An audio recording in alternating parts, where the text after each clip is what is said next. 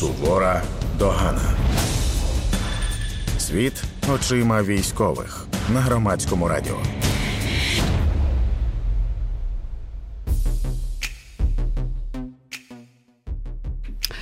Отже, ми починаємо нову програму Сувора Догана, і мене звати Ліза Цереградська. Ви досі на громадському радіо. І я значу таке: могло скластися враження, що я люблю працювати в студії як ведуча.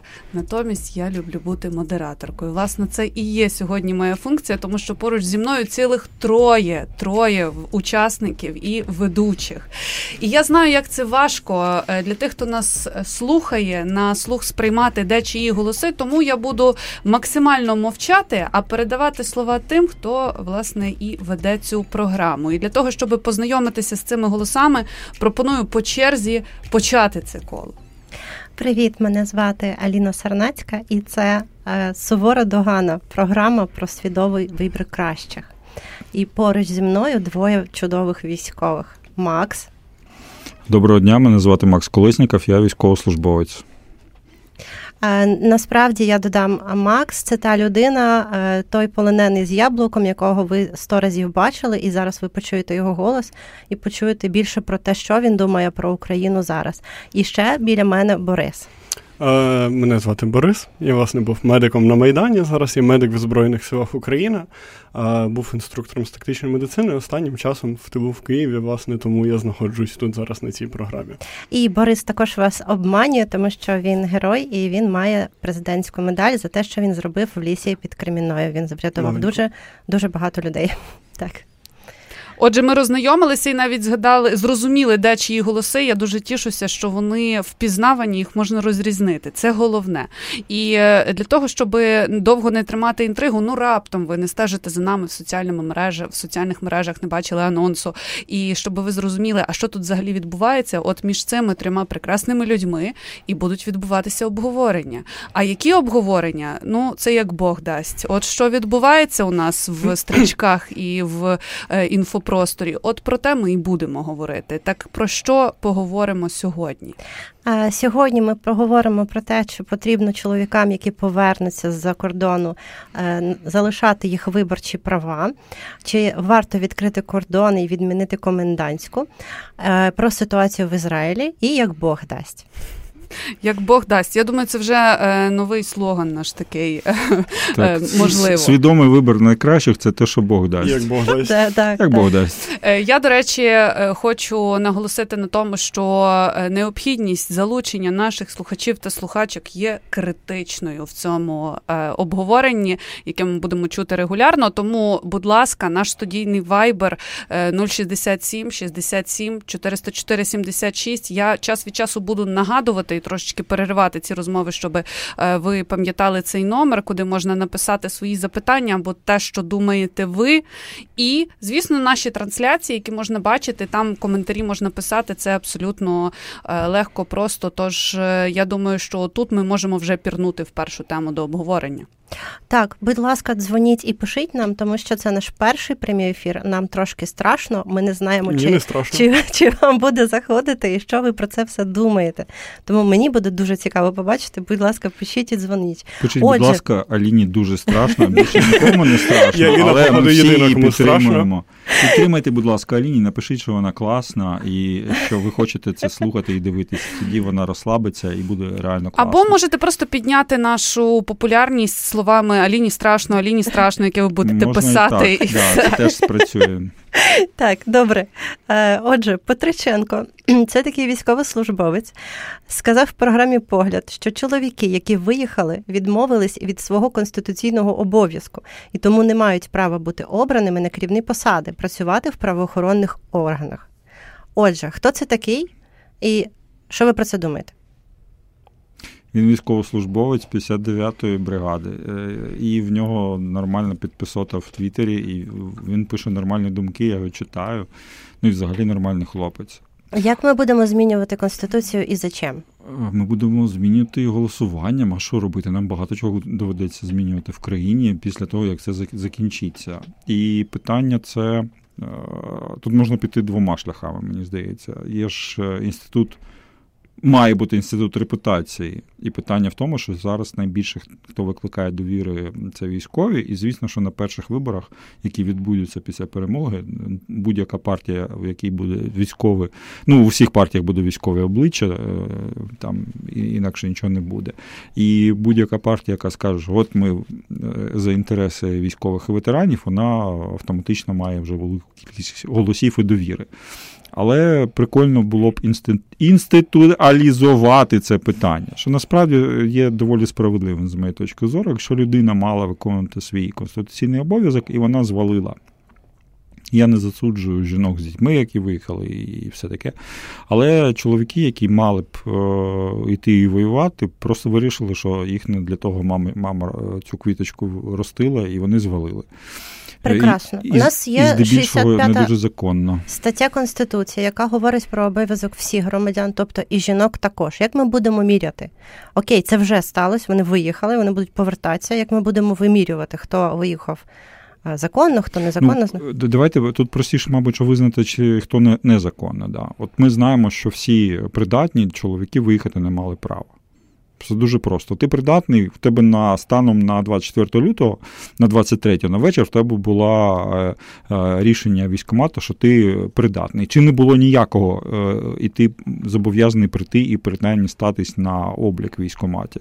Якщо ти замість того, щоб це зробити під час того, як був об'явлений військовий стан, ти поїхав, то ти автоматично, ну ти зрозуміло, що ти порушив закон. Все, ти вже його порушив. Чудово, він купив довідку ВЛК якого числа? 25-го окремо треба розбиратись. На 24-му вже розумію, що певне коло людей вже однозначно вже якось зрозуміло, що з ними. І такі прості рішення приводять до того, що зараз почнуть переглядати всі ВЛК. Тобто всі, хто проходили ВЛК, Саме знову так. пройдуть ці Саме кола так. пекла. Розкажи, С- от ти проходив так. ВЛК. Я проходжу трошки інше ВЛК. Я проходжу ВЛК не на придатність до служби перед мобілізацією, а на придатність після травми поранень. І це я не можу сказати, що це пекло. От я довго чекаю вже скоро два місяці, як я чекаю після того, як я пройшов лікарів. Ну, самопроходження вже не таке прям жахливе, як раніше було. Я не чекав там жахливих, хоч там чергах і так далі. Але питання не про це, не про тих, хто після поранення. З ними все більш-менш зрозуміло. Питання в тих, хто злиняв. От я просто не дуже таких людей поважаю і все одно не буду за них голосувати. Але мені б здається, що непогано було б нарешті з'ясувати, що люди, які порушують якісь правила і закони, несуть за це відповідальність. Ми ж не кажемо, що в них заберуть ці гроші, їхні машини, квартири, заборонять дітям там якусь освіту. Ні, ми кажемо про те, що чувак, от ти хочеш права, а обов'язків не хочеш. Так не буває. Це все пакет. І воно має піти в пакеті. Боря, що ти думаєш? Будемо міняти конституцію? Е, я хочу одразу сказати, що цей світ прекрасний тим, що в нас для кожної проблеми є дуже просте рішення, яке підтримує абсолютно більшість людей і яке ніколи не працює. І я думаю, це якраз той випадок, тому що ідея про те, що там всі, хто не служив, ми їх не будемо вибирати, всі, хто виїхали за кордон, ми їм заборонимо вибиратись, не дамо їм повертатися. Це офігенні ідеї. Вони дуже всім подобаються, і мені особисто подобається, тому що, звичайно, є бідний, я два роки в армії, а хотів би бути два півтора. роки в Німеччині, півтора. Тусити в Німеччині, поки що, але ми точно знаємо, що буде далі. Аліна. Тому цифри можна казати будь-які, і все все буде правда. От, Але е, ну, тут треба розмежовувати те, якщо ми говоримо про ті, хто незаконно виїхав, то як ми будемо визначати, хто незаконно виїхав? Ідея з тим, що ми переглянемо всі результати ВЛК, всі довідки по шляху, все, що було до цього. Е, вона мені не виглядає реалізуємою, тому що перевіряти це будуть ті самі люди, які це робили. Якщо говорити те, що зараз абсолютно популістично переглядають всі рішення ВЛК, це такий самий бред, на мою думку, тому що е, якби. Ну, тут неможливо їх переглянути, тому що в нас ну, ми ми за концепцією маємо собі ідею, де людина, яка проходить ВЛК і якій потрібно певне рішення, вона напряму контактує з людьми, які це рішення приймають в ситуації, коли людина, якій щось треба, і людина, яка це може зробити, контактують між собою, завжди буде корупція. І ця ситуація мені дуже нагадує е, те, коли в нас були. Екзамінаційні комісії в університетах, коли сиділи екзаменатори, приймали екзамени, і на основі цих екзаменів людина вступала або ні.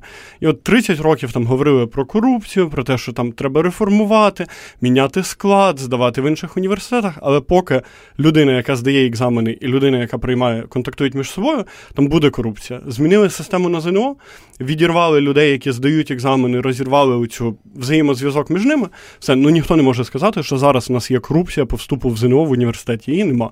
З ВЛК так само, поки ми не поміняємо систему, не розірвемо цих людей так, щоб вони не могли між собою проконтактувати, щоб не було кому платити гроші. Ну в усіх цих реформах просто немає сенсу, бо все одно ці люди сидять, приймають рішення, і в них є можливість брати ці гроші, і вони будуть їх брати. Отут я, як людина, котра вступала в Шевченка, з вже коли було ЗНО і про відсутність корупції, я трошки посміхнулась. Але але у нас вже є піднята рука, і це свідчить про те, що е, є думки і бажання висловлюватися серед тих, хто присутній тут, але ж висловлюватися можуть не лише присутні тут, а й ті, хто присутні там. І це можна робити за номером 067 67 404 76, або ж навіть можна зателефонувати, і ми вас ще й почуємо, як ви звучите 0800 30 40 33. Е, Окей. Зараз все більше таких розмов, і в мене питання, чому. Подожди, ну вибачте, я перебиваю, я ж руку тягну. А, чорт. мене є Давай, аргумент. давай, давай. Рука в тебе поки є, з ногами Я питання. дуже багато чую, знаєте, про прості. Давайте не приймати прості рішення, правда. От е, давай, оце як. Так у нас же офіс простих е, рішень. В нас оце, знаєте, от всі Цілий кажуть, офіс. Е, давайте вийдемо з зони комфорту. Ще ми там не були, правда, в цій зоні. Давайте з неї вийдемо. Так з простими рішеннями, так само це такий туристизм. Всі бояться простих рішень. А нагадайте, коли в нас останні приймалися дуже прості зрозумілі рішення. От прості рішення. Нагадайте мені е. перед війною, як коли вони приймалися. Під час війни може під час війни я мовчу. Ну це не стандартна ситуація. Але... Ти сам привів дуже класний приклад з ага. ЗНО. Я тобі ще хотів ага. привести приклад, як е, дуже сильно помінялася можливість отримувати водійські посвідчення, коли прийшли люди, які сказали, все цього більше не буде. Да? Автоматизували, знайшли е, можливість приймати Екзамени, я не кажу, що все ідеально, але порівняно з тим, як воно було на початку 2000-х, ситуація радикально змінилася. Так? І собі вже так просто так за 300 баксів нарішать права, ну так вже елементарно, це вже не так просто. Ну, пробач. Принаймні так було, коли я наводив е, справки. Так от, мені здається, що якщо є це завжди дуже просто. Якщо є рішення і є бажання щось зробити, то це можна зробити. Так само і ВЛК можна зробити. Ще раз наголошую, що з перевіркою е, довідок, які були під час війни, там все набагато е, складніше, ніж з автоматичним рішенням, що станом на 24 на 7 ранку.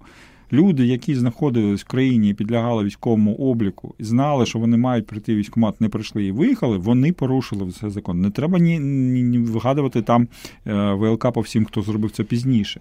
Люди, які не мали цих е, білих квітків і так далі, мали собі нормальний військовий квіток, вони за кордоном зараз, не маючи на те жодного. А, Окей, а лікарки, офіцерки, які виїхали за кордон е, без дітей. Вони ну так само. Ти ти, ти що ж проти гендерної А як рівності? ми будемо, як ми будемо їх шукати? Як ми будемо вимірювати? Звісно, що по бажанню повернутися. Воно ж якось мають заїжджати. У нас сидить і люди на це печаточки ставлять, коли заїжджаєш. Ну там або перевіряють, нічого не ставлять. Просто тобі кажуть, welcome to Ukraine. От тепер, окрім welcome to Ukraine, ага, добрий вечір. Ми вас чекали. Да, дуже зайдіть отут в кімнатку.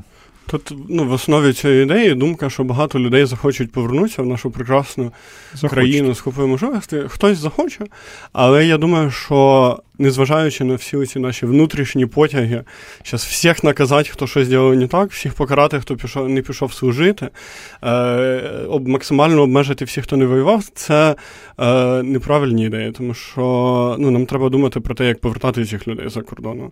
І ці ідеї явно вони не сприяють цьому. Нам треба думати про те, е, як нам хоч хоч якусь економіку тут будувати. Ну тобто, ми маємо думати про якогось умовного айтішника Васю, який зараз сидить в Берліні, отримує 4 тисячі доларів доларів зарплати і придумати, як зробити так, щоб в незалежності від того, подобається нам цей Вася чи ні, щоб він повернувся в Україну і отримав свої 4 тисячі доларів в Україні. Тому що ну, ми зараз в тій ситуації, коли найбільш високомобільна частина населення, ті, хто могли вивчити мову, могли е, переміститися куди жити в іншу країну, вони виїхали, продовжують виїжджати люди найбільш високомобільні, ті, які здатні назбирати кілька тисяч доларів на хабарі, які здатні прокомунікувати, знайти, як цей хабар заплатити. І ті всі люди виїжджають, залишаються найменш мобільні люди або люди, які були найбільш патріотичні і одразу пішли в армію, і дуже, дуже, дуже, дуже багато маломобільних пенсіонерів. І зараз ми говоримо про те, як цю систему зробити для цих людей, які виїхали, ще гіршою, щоб вони точно не поверталися. Слухай, мені е, возять машини, передають гуманітарку і так далі. Точно не пенсіонери і не ті, хто зараз в армії. Тобто у нас є ще деякий запас. Ні, ну і... запас є, бо ми велика країна. А, Слухай, ну мені старшина казав, що думати не не моя задача, бо я служу це раз. А, І ти реально зараз плануєш з армії думати, як повертати айтішника з е, Німеччини? Абсолютно, тому що ну, ми протягнули ці два роки цієї війни виключно на почуттях, на емоціях, на тому, що ми маємо зупинити ворога на цьому національному єднанні, але неможливо на цьому будувати країну. Бо ну країни будуються на ідеології, звичайно, але і на грошах, і на якійсь сталій економіці. Якщо ми не зможемо пропонувати всередині країни нічого окрім ідеології, де ну коли до ідеології в комплекті буде йти тільки бідність, ну типу, це не закінчиться нічим хорошим для нас. А в мене до вас таке питання. Я все більше чую таких обговорень, як нам повертати айтішника з Германії там і таких е, речей, як нам відбудовувати країну. А звідки взагалі такий вайб? Чому ми зараз так говоримо, ніби ми вже виграли війну? Ні, ми не говоримо так, як наче ми виграли війну. Я особисто говорю так, як наче ця війна затягується явно довше, ніж планував наш уряд.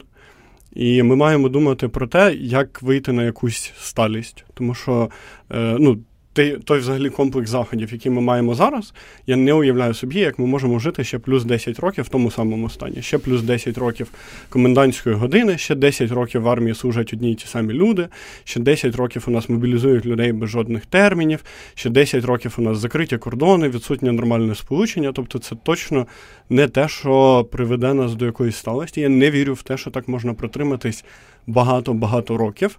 Я не знаю, скільки буде тривати війна, але ми маємо зараз думати так, як наче ми не знаємо, коли вона закінчиться. Отак ми і маємо будувати, що вона може тривати ще день, може тривати ще місяць, а може тривати ще 10 років. І ми маємо по кожному пункту проходитись і говорити, чи може так тривати ще 10 років, чи зможемо ми так жити. І якщо ні, то думати, як це змінити, так щоб це не заважало нам воювати, не погіршувало нашу обороноздатність, але і не впливало негативно на суспільство і на економіку. Е, Макс, там пишуть в тебе офігенний шеврон е, на е, цьому. Так, дуже красивий. Красивий. Донецька вишивка, так. Так чому ми говоримо так, ніби війна от-от закінчиться? Я не знаю, чому, бо ми всі того хочемо. Я не хочу говорити про повернення людей, тому що насправді я не згоден в тому, що ми все мусимо вимірювати кількістю, і ми не можемо прожити на ідеології. Давайте говорити про те, що наше суспільство 30 років було дуже-дуже атомізовано, мало дуже різні думки, оці багатовекторність, ми до тих, ми до цих і так далі. І що нам від того стало краще? Ми маємо те, що маємо, саме через те, що колись наше суспільство вибрало вибрало не обирати. Вибрало не обирати ідеологію, вибрало не обирати принципи, вибрало не обирати правила, вибрало жити так, що ну, типу, я проти корупції за те, щоб кум щось порішав, якщо що в мене трапиться. Тому давайте, ну мені здається, що е, ми нарешті мусимо зробити якийсь цінностний вибір. І ми не виживемо, якщо у нас його не буде. Якщо ми скажемо, окей, ти все порушуєш, але ти вмієш заробити 4 тисячі доларів вперед. Повірте, я міг заробити і сильно більше 4 тисяч доларів до війни і заробляв їх стабільно. в мене була нормальна е, робота. От якраз я хотіла тебе спитати про ідеологію. Зараз ти заробляєш 22, е, ну так. приблизно, тому що ти поранений і ти в тилу.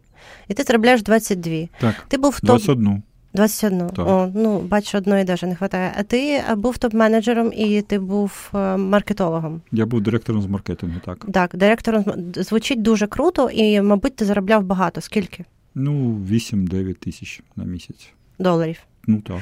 Так, і от зараз ти заробляєш 22, і як тобі на них живеться? Тисячі гривень. Так, з ідеологією. 22 тисячі е, гривень і з ідеологією. В мене є мішечок з якого я трошки можу брати. У мене є дружина, у якої є свій бізнес, тому я можу собі це дозволити. Ага, а буває таке, що ти може спілкуєшся з кимось, з ким ти раніше працював? Ну, всі е, заробляють Ба- менше, ну більшість заробляє менше, ніж заробляє до війни. І всі ми розуміємо, що це такий період. Ну що поробиш? Ні, ні, ні, дивись, ти вибрав ідеологію. Зна... Чи знаєш ти людей, які залишились працювати там же, заробляти стільки ж і не знаю. вибрали ідеологію? Ну знаю. І як, як це зараз працює для тебе? Ну, є люди, яких я Бісить. більше поважаю, яких менше поважаю. Ну, це і завжди ієрархія. Да? Найбільше я поважаю тих, хто зробив той вибір, який я поважаю. Ну, Схожий з моїм, або там якийсь принциповий вибір, які тут і які воюють. Їх я дуже-дуже поважаю. Людей, які е, по якимось причинам такий вибір не зробили, але дуже сильно впрягаються, допомагають, я поважаю, скажімо так, наступна ланка.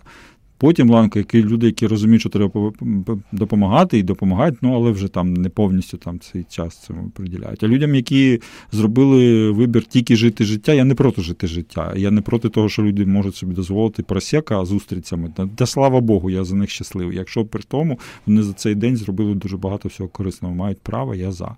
Але якщо людина обрала тільки собі купляти новий BMW, коли це все відбувається, таке я не поважаю. І не буду поважати ніколи. Тут для мене нема питань.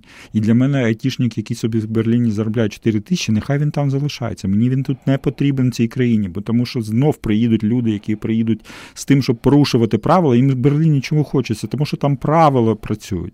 Але вони там вони їх виконують, а тут вони їх не виконують. Вони на на кордоні знов дадуть хабаря, щоб їх ніхто не чіпав, і будуть їх давати знов. І ми знов отримаємо ту саму фігню, тільки через 10-20 років. І вже е, наші діти, вже мої доньки, а їм доведеться вже донькам теж іти воювати, тому що ми знов вибудуємо суспільство, де буде в нормі вся ця херня, в якій ми живемо в цій там в цих правилах без правил, де всі кожен може все зарішати, і знов.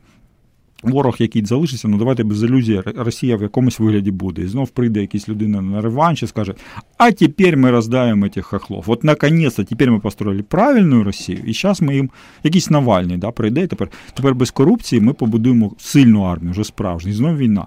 Такого мені нахер не потрібно. Давайте зробимо менше, але більш згуртоване суспільство, в якому працюють правила. Я короткий коментар. У мене дуже чорно-біле мислення завжди було. Зараз воно яскравіше, звичайно, не стало.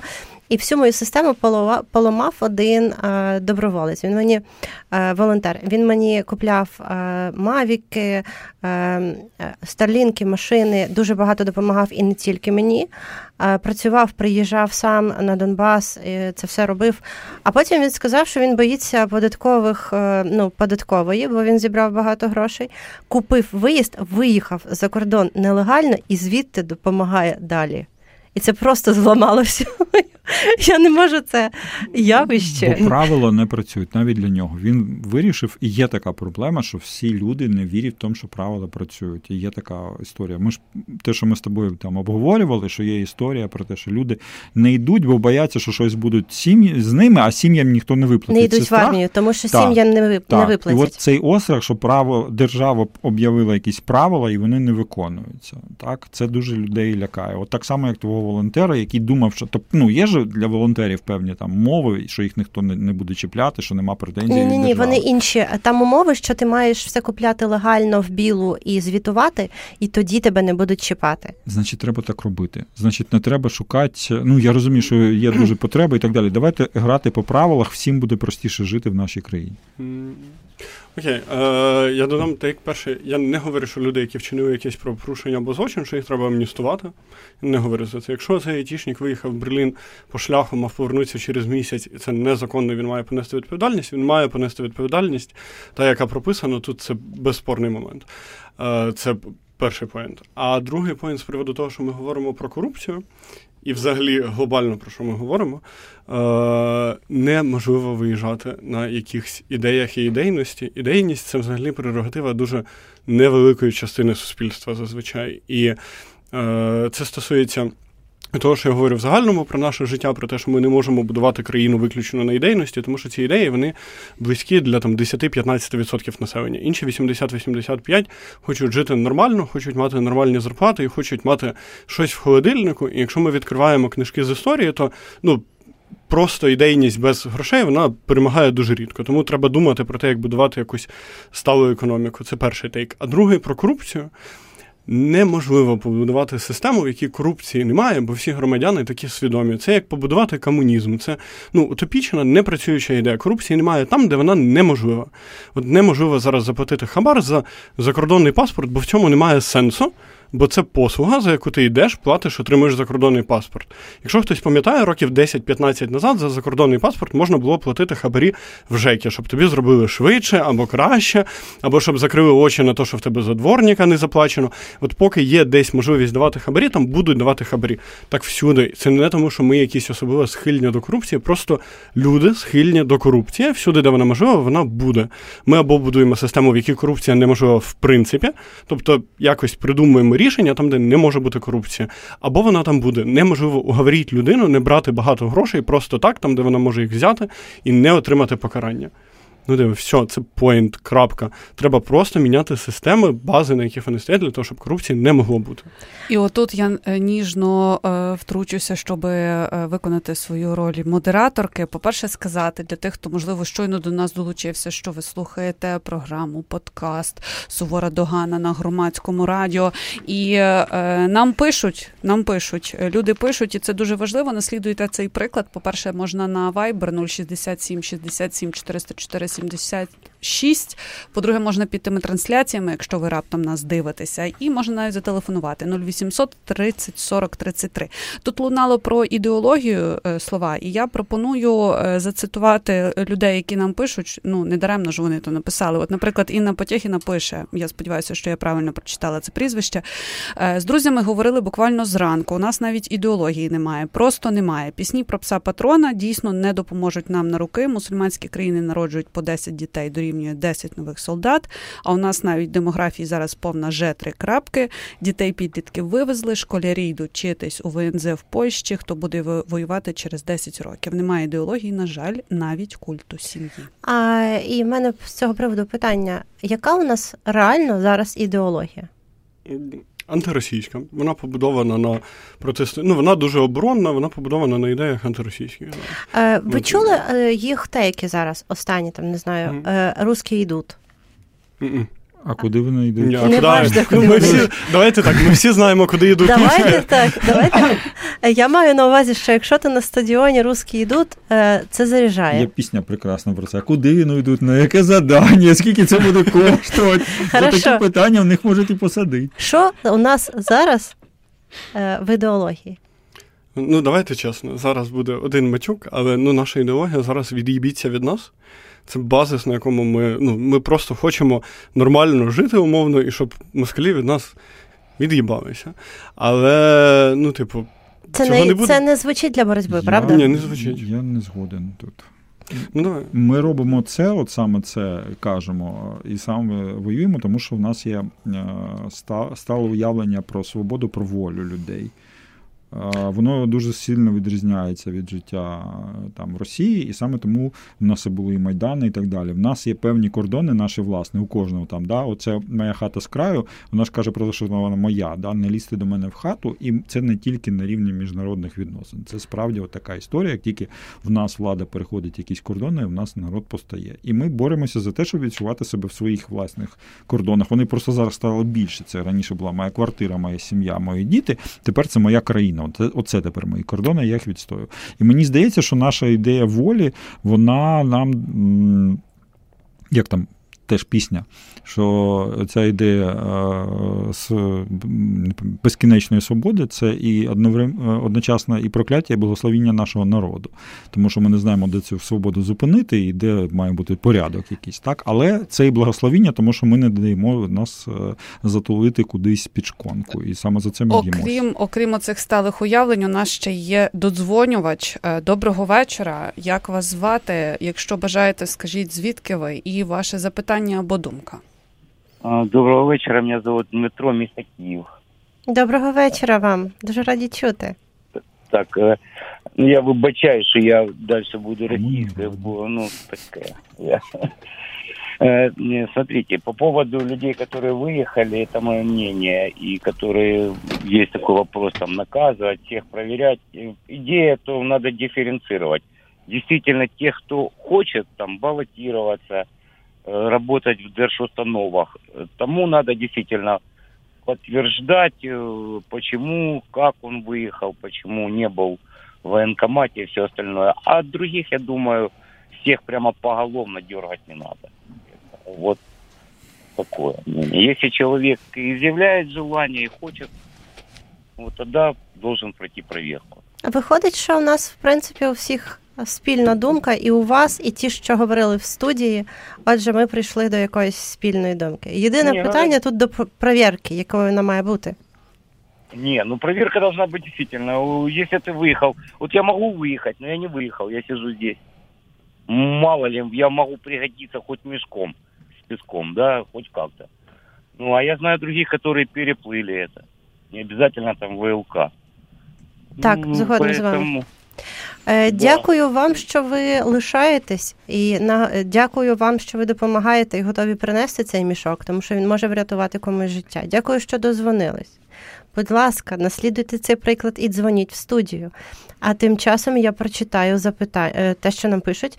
Пишуть, що Макс правий, ще пишуть, що згодні з Максом. Тобто Макс сьогодні це, класно, бути це просто з Максом, патч так. твій працює. Ти його отак спеціально так. вдів і, і плечиком робиш. У мене ще тризуб є, дивіться, дуже класно. Але ми нікого не дискримінуємо при цьому. Ми за всіх тут. Так. Я вболіваю однаково за всіх. Я теж за Борю вболіваю більше, ніж сам за себе. Все, я зараз переключусь на щось сказати, ти, що всім подобається. Ти просто вже старий, і ти скоро заснеш під час ефіру, і Боря просто буде говорити, поки ти спатимеш. І е, Каже, що е, Інна Патєхіна каже, що найсумніше, що наша влада нічого для цього не робить. Е, прості рішення. Ми не будемо обговорювати владу, тому що нагадую, що є закон. Ой, я, я яким... скажу про владу, і то, що нам можна сказати. Що не можна казати? в світі?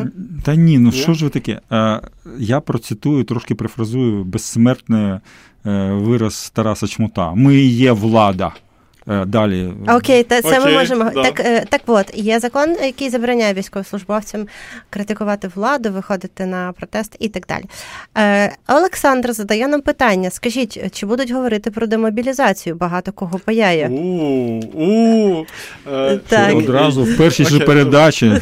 В першій же передачі. Але в нас є, до речі, ще один дуже цікавий коментар, і тому я пропоную просто мати собі на думці, що ми не можемо дуже довго про це говорити. Хоча, ну, кому я це кажу? Мені самі хочеться довго поговорити на цю тему. Прошу. Е, окей, про мобілізацію про демобілізацію. і демобілізацію. Ні, Я ні, вважаю, що це дуже взаємопов'язані речі. Моє глибоке внутрішнє переконання, що всі проблеми з мобілізацією, які ми зараз маємо, 90% всіх проблем пов'язані з тим, що в нас немає жодних визначених термінів служби по мобілізації. Я не уявляю, як можна зараз мотивувати цивільну людину, якщо вона ну, єдине, якщо вона мега-ідейна, окей, але всіх інших я не уявляю, як можна мобілізувати на службу терміном на безкінечність. Якщо ми хочемо ефективно залучати людей в армію, ми маємо проводити демобілізацію. Ми маємо визначити якийсь адекватний термін служби в армії і дати людям. Які служать від початку повномасштабного вторгнення, а деякі ще раніше, ми маємо дати якісь опції виходу з армії, окрім смерті і важких поранень і якихось дуже виключених сімейних обставин. Поки не буде вирішено питання з термінами служби, ми не зможемо проводити ефективно мобілізацію. А ті люди, які воюють зараз весь час, вони вже втомлені морально, психічно, фізично. Вони тримаються на якійсь ідейності, але я знаю. Дуже багато випадків. Є мої знайомі, які вже півтора роки знаходяться на фронті. Їхні дружини виїхали за кордон, знайшли собі нових чоловіків, їхні діти думають, що папа це картинка в телефоні. При цьому ну, ніякої надії, що для них це персонально скінчиться в якійсь обозримій перспективі, немає. Тому я вірю, що якщо ми хочемо воювати ще і оборонятися від росіян, ми маємо зараз говорити про демобілізацію, і ми маємо говорити про мобілізацію нових людей, які замінять ті, хто вже просто втомився. Я Макс. не вірю в демобілізацію, я про це постійно кажу, і болі теж казав, що її не буде.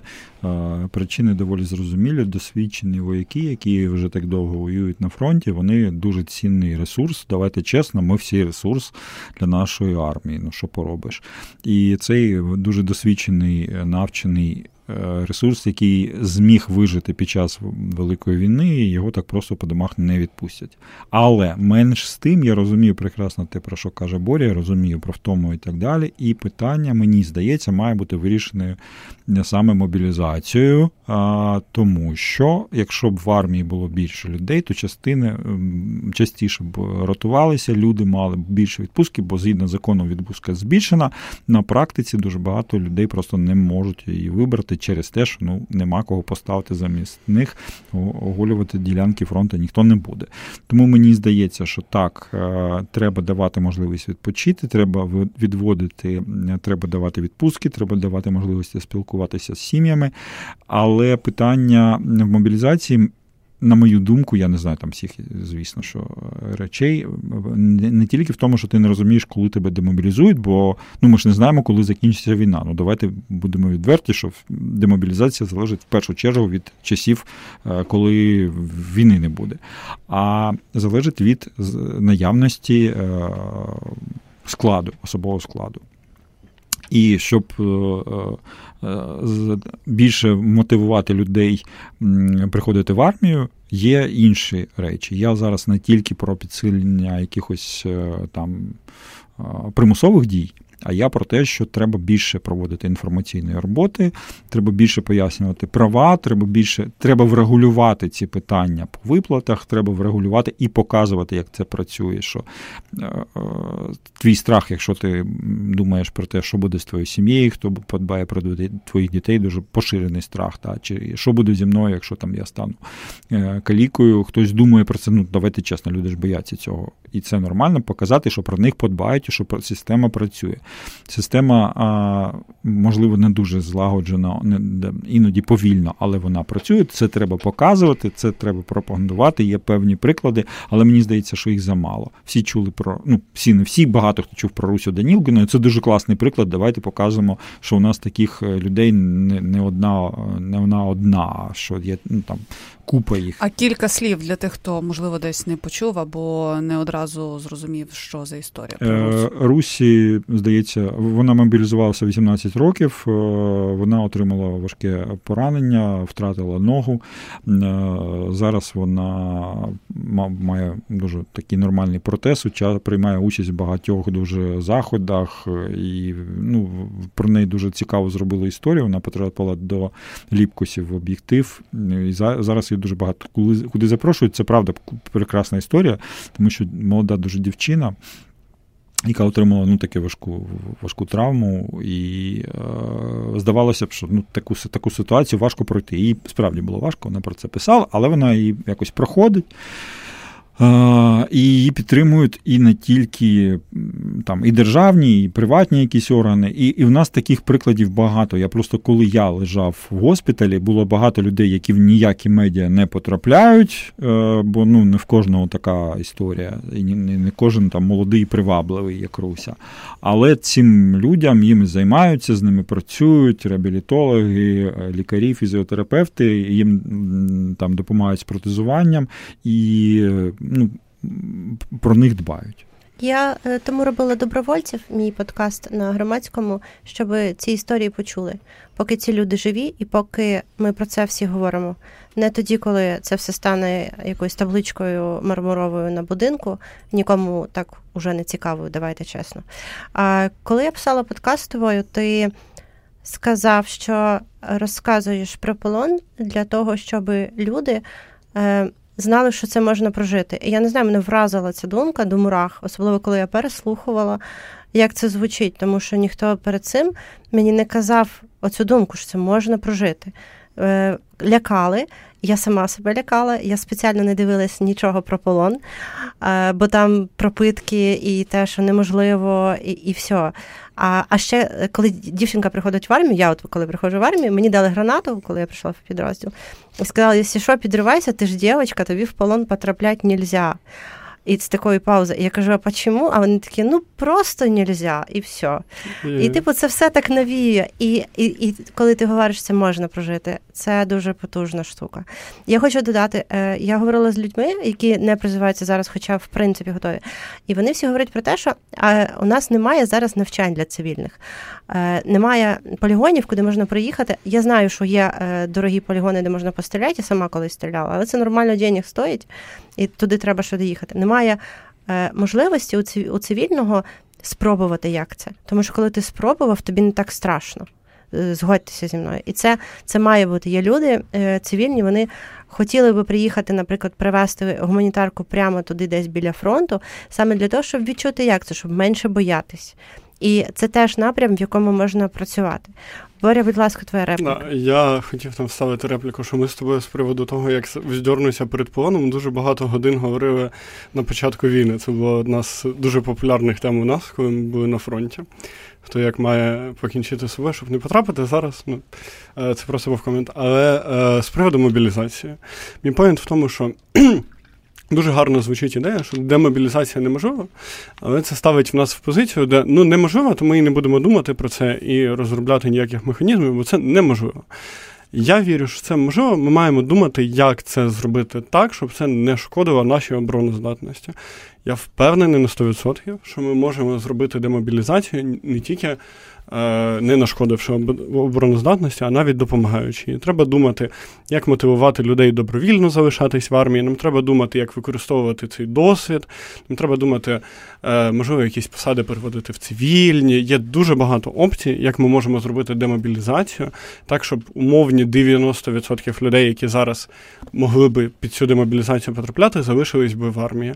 Ми маємо пропонувати гарні зарплати, ми маємо пропонувати цим людям гарні пільги, ми маємо пропонувати їм гарні гарний відпочинок це можливо. Мені здається, що на другому році війни ми маємо припинити говорити, що демобілізація неможлива. Війна може тривати. Ми не знаємо, скільки вона буде ще тривати, але вона може ще тривати 10, 20, 30, 50 років. Це не означає, що люди, які зараз в армії, помруть в армії від старості. Ми маємо думати, як це робити так, щоб не нашкодити. І мені критично не подобається, що рішення в нашій країні приймаються інтуїтивно, коли в умовних Сполучених Штатах хочуть прийняти якесь рішення, чи треба, наприклад, з села А в село Б будувати дорогу. Вони роблять дослідження, опитування, рахують, прораховують, і вони точно знають, треба чи не треба. Коли ми говоримо про в Україні про щось, ми гадаємо, на картах Таро, я не знаю, на воскі на воді, ми не знаємо, скільки людей піде з армії, якщо буде демобілізація. Я зараз скажу небагато, Аліна скаже, ну так, підуть. Максим скаже, всі підуть. Не скажу. Ми не знаємо. Ми не знаємо, скільки піде. Ми такі, не можна відкривати кордони, бо всі втечуть скільки втече, хто втече, чи хтось міряв ці цифри? Ніхто. Давайте поміряємо, давайте говорити даними і якимось об'єктивною реальністю. Тому що всі говорили, що якщо дати військовим їздити у відпустку за кордон, всі втечуть і там залишаться. Вже півроку військові їздять в Барселону, в Мадрид, до сімей, на пляжі, відпочати в більшості підрозділів, не в усіх, там, де дозволяють командири.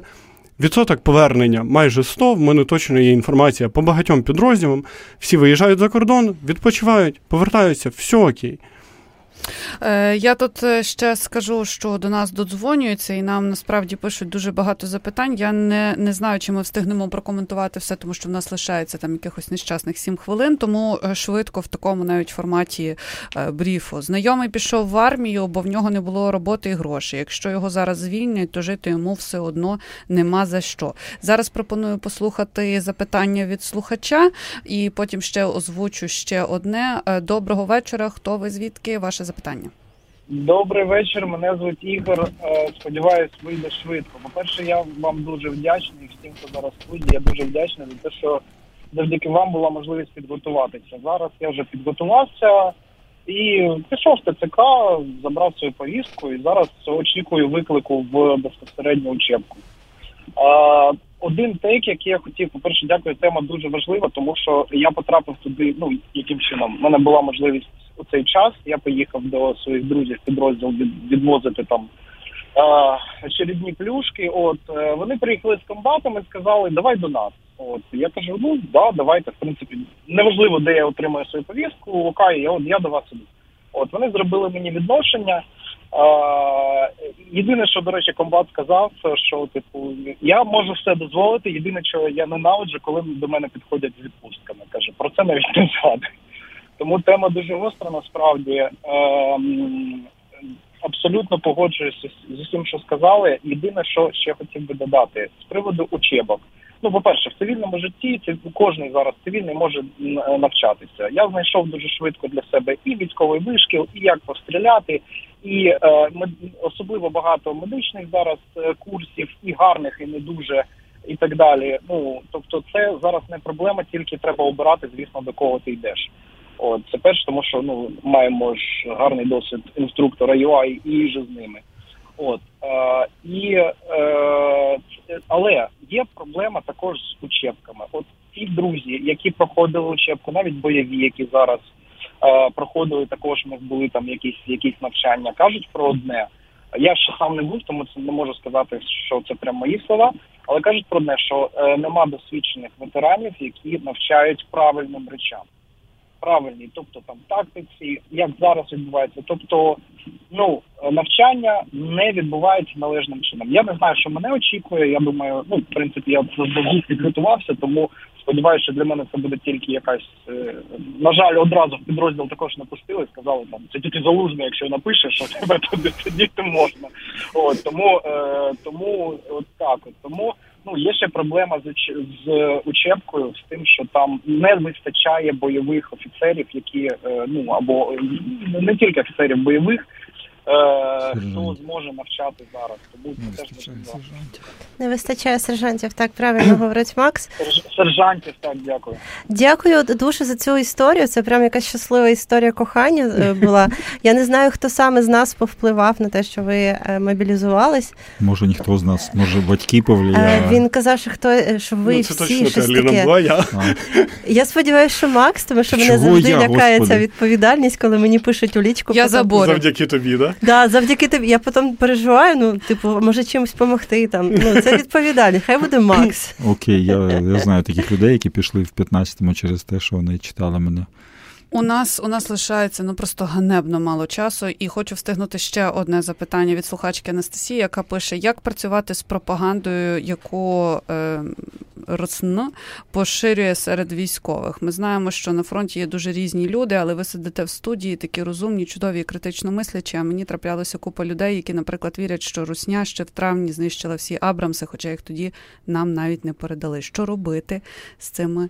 З цим навалюванням лапши. Одне слово пропущу. Ідеологію. Ми почали говорити за про ідеологію, і зараз е, нам написали дуже круто Інна Потєхіна. Вона просто вже в нашій студії, як е, Соведуча. Я вам дуже дякую за це.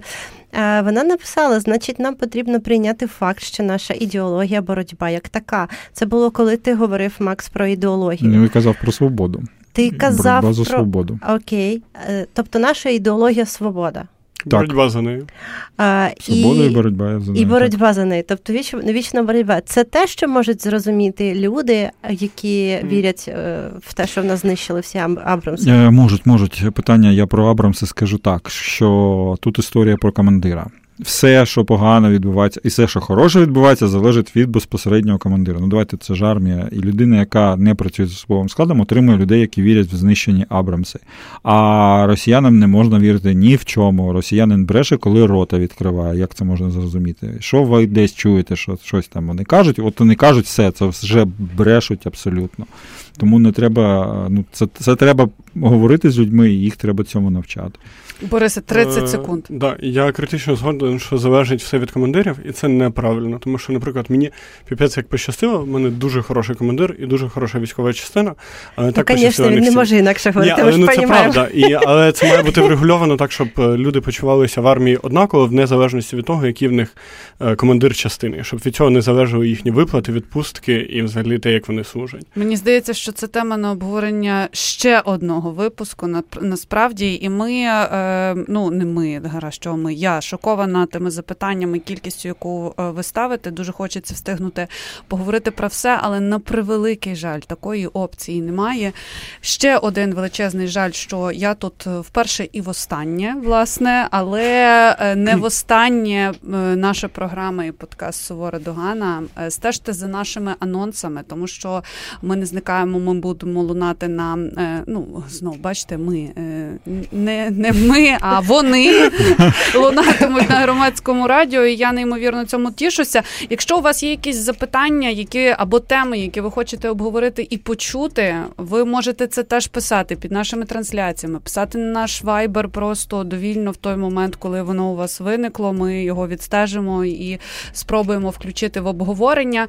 Я думаю, що це більш ніж доцільно. Ми зможемо так навіть краще е, формувати е, наші випуски. Ну не наші, їхні, не мої, на жаль. А військові тут Аліна Сарнацька, Максим Колесніков та Борис Хмілевський. І я, яка не зрозуміла, чому тут є, але є теж Ліза Цереграцька вперше і в останній в цьому складі на превеликий мій жаль. Сувора догана. Світ очима військових на громадському радіо.